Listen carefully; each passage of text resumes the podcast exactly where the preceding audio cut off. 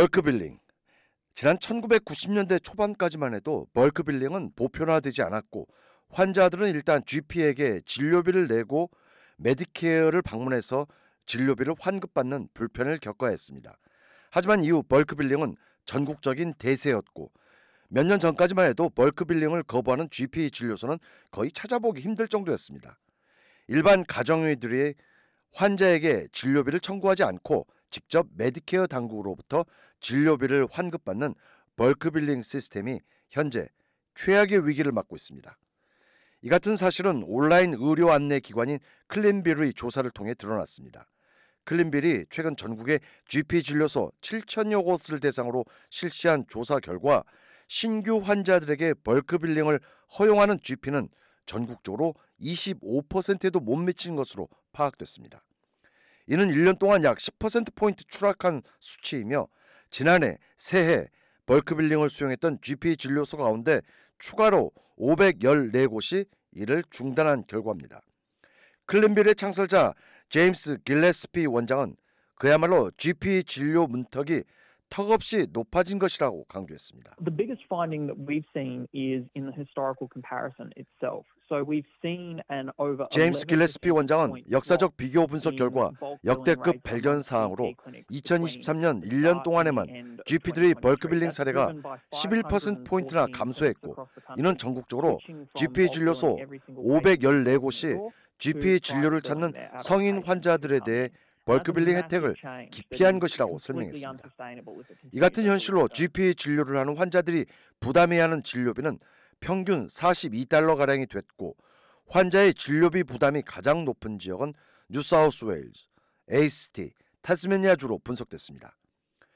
GP들의 벌크빌링 수용률이 가장 높은 지역은 또 동시에 뉴사우스웨일즈로 37.2%를 기록했으나 최악의 지역은 타스메니아로 단 0.9%에 불과했습니다. 이어 ACT가 3.4%, 서호주 10.3%, 남호주주 11.3% 등으로 각각 파악됐습니다.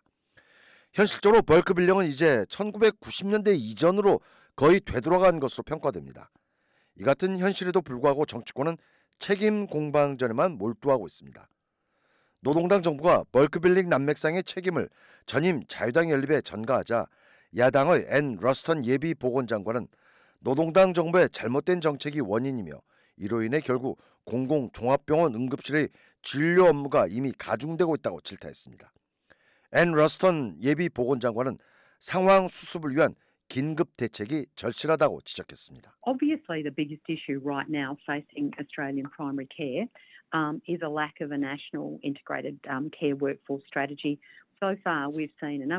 앤 러스턴 의원은 호주인들의 기본 의료 체계에서 가장 심각한 이슈는 전국 단위의 통합된 의료 인력 관리 체계의 결여라면서 현 정부는 다양한 조치를 도입했지만 모든 조치가 현 인력에 대한 의존도를 높이는 것뿐이었는데 이제는 호주인 120만 명이 진료비 부담으로 인해 GP를 찾지 못하는 현실이 됐다고 지적했습니다. 앤 러스턴 의원은 전국적으로 공공종합병원 응급실의 과부하를 초래하게 될 것임을 엄중 경고했습니다. 현재 상황은 치솟는 물가에도 불구하고 메디케어의 진료비 환급액이 지난 10년 동안 동결되면서 벌크빌링을 기피하는 GP들이 크게 늘어나면서 초래된 사태로 진단됩니다. 뿐만 아니라 진료소 측에서 메디케어 측에 청구할 수 있는 진료 항목도 크게 감소한 상태로 파악됐습니다. 실제로 호주 가정의학 전문대학원의 니콜 히긴스 학장은 GP들이 현재의 메디케어 환급액에만 의존하기는 현실적으로 힘겹다고 진단합니다. 그는 이번 클린빌 연구 결과를 통해 대책 강구가 절실함이 드러난 것이라고 지적했습니다. The problem is the rebate simply doesn't cover the cost of care. Like the cost of electricity and wages and insurance etc. has been increasing in general practice as well.